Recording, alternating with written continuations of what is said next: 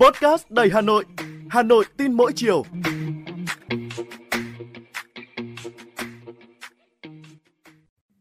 Xin chào bạn, tôi là Thúy Hằng, người đồng hành với bạn trong số podcast Hà Nội tin mỗi chiều ngày hôm nay.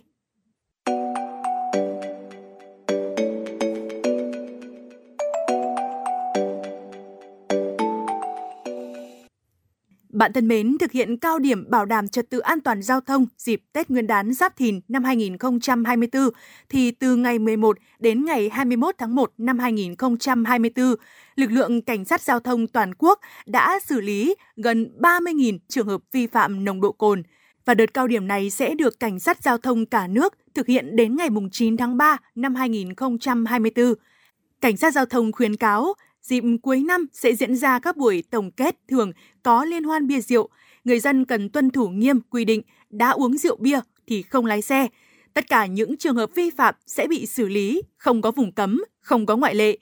Và tại hội nghị tổng kết công tác bảo đảm trật tự an toàn giao thông năm 2023 và triển khai nhiệm vụ năm 2024, ông Khuất Việt Hùng, Phó Chủ tịch chuyên trách Ủy ban An toàn Giao thông Quốc gia cho biết là năm qua đã xử lý hơn 770.000 trường hợp vi phạm nồng độ cồn, chiếm 23,04% tổng số vi phạm. Trong đó thì có nhiều trường hợp là cán bộ, công chức, viên chức, chiến sĩ đang công tác trong lực lượng vũ trang –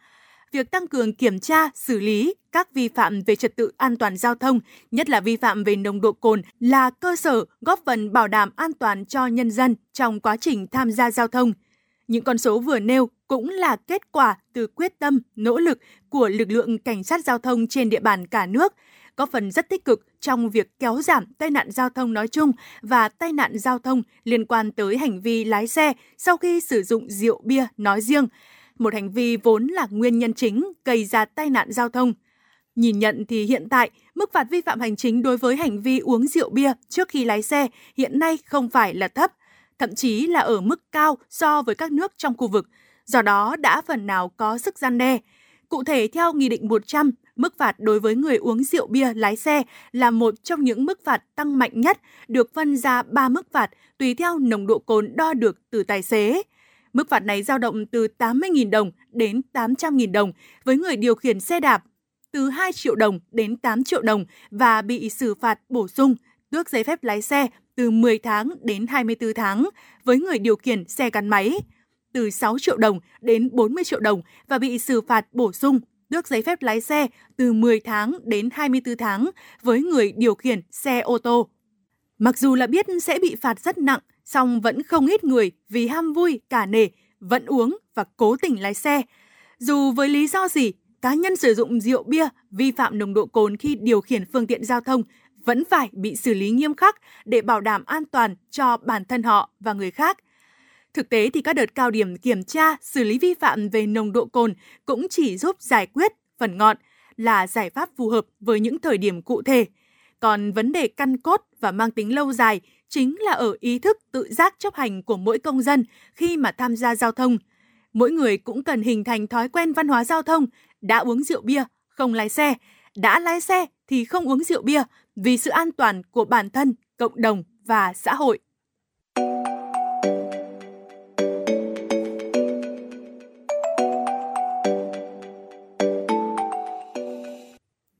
Bạn đang nghe podcast Hà Nội tin mỗi chiều – xin được chuyển sang một thông tin đáng chú ý khác. Bạn thân mến, có lẽ là chưa bao giờ một loại hàng hóa có điều kiện kinh doanh khắt khe như thuốc chữa bệnh lại được mua dễ dàng như hiện nay thông qua mạng xã hội hoặc các phiên livestream với giỏ hàng đa dạng từ thuốc trị cảm cúm đến hỗ trợ điều trị ung thư để người dân không cần đơn thuốc của bác sĩ mà vẫn mua được dễ dàng trong khi nguồn gốc, xuất xứ, chất lượng của thuốc thì chưa được kiểm chứng. Thời gian qua, hàng nghìn loại thuốc giả đã bị phát hiện và thu giữ trước khi được tiêu thụ trên thị trường thông qua mạng xã hội. Một đối tượng làm thuốc giả khi bị bắt giữ đã khai nhận là quy trình sản xuất hết sức đơn giản. Đó là lên mạng, tự tìm hiểu công thức và nhớ in, rồi giao dịch qua mạng để nhận làm ra sản phẩm, sau đó mua viên xây sủi về rồi dán nhãn vào thôi. Và bước đi tiếp theo của các sản phẩm thuốc giả này là tung lên các nền tảng mạng xã hội trong những livestream với đủ hình thức để tiếp cận người tiêu dùng. Họ sử dụng hình ảnh các cá nhân, người nổi tiếng, tự khoác lên tấm áo blue trắng giống như dược sĩ, bác sĩ, khiến người tiêu dùng tin tưởng vào các loại thuốc được chào bán. Vậy là mỗi ngày lại có hàng nghìn đơn thuốc được các thần y hay dược sĩ tự xưng chuyển đến tay người tiêu dùng mà không thông qua bất kỳ sự kiểm tra, giám sát nào về chất lượng. Do đó có không ít người tiền mất, tật mang vì tin theo những lời quảng cáo mua thuốc trên mạng xã hội để tự điều trị tại nhà. Việc bán các mặt hàng y tế, nhất là thuốc trên mạng xã hội hay livestream khiến các cơ quan chức năng rất khó kiểm soát về nguồn, chất lượng sản phẩm cũng như người bán. Chỉ có kiểm nghiệm thành phần, chất lượng thuốc mới xác định độ thật giả. Tuy nhiên, việc này cần một khoản kinh phí lớn và thời gian dài để đánh giá, điều tra.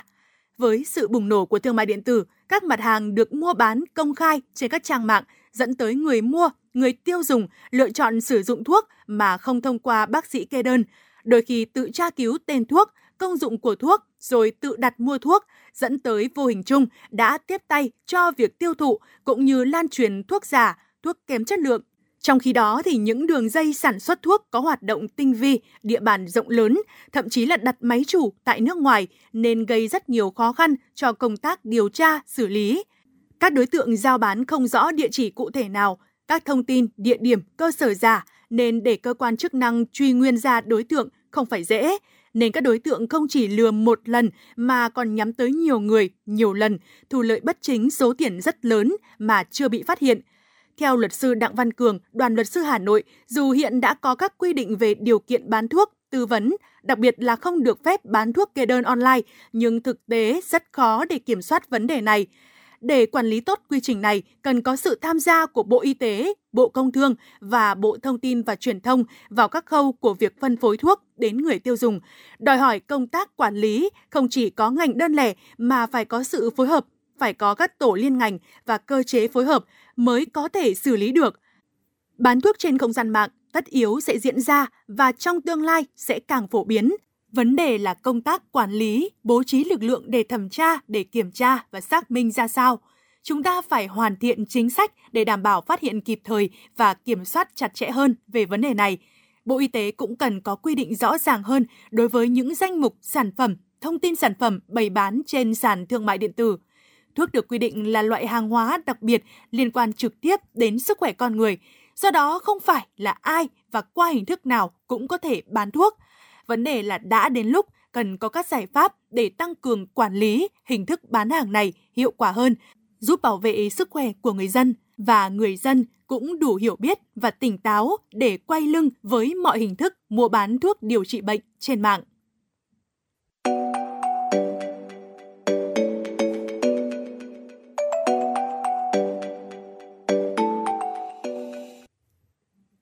Bạn thân mến, bạn vừa nghe podcast Hà Nội tin mỗi chiều của Đài Phát thanh Truyền hình Hà Nội. Các bạn có điều gì muốn trao đổi, hãy để lại bình luận bên dưới để chúng ta cùng bàn luận trong những số tiếp theo. Còn bây giờ, xin chào và hẹn gặp lại.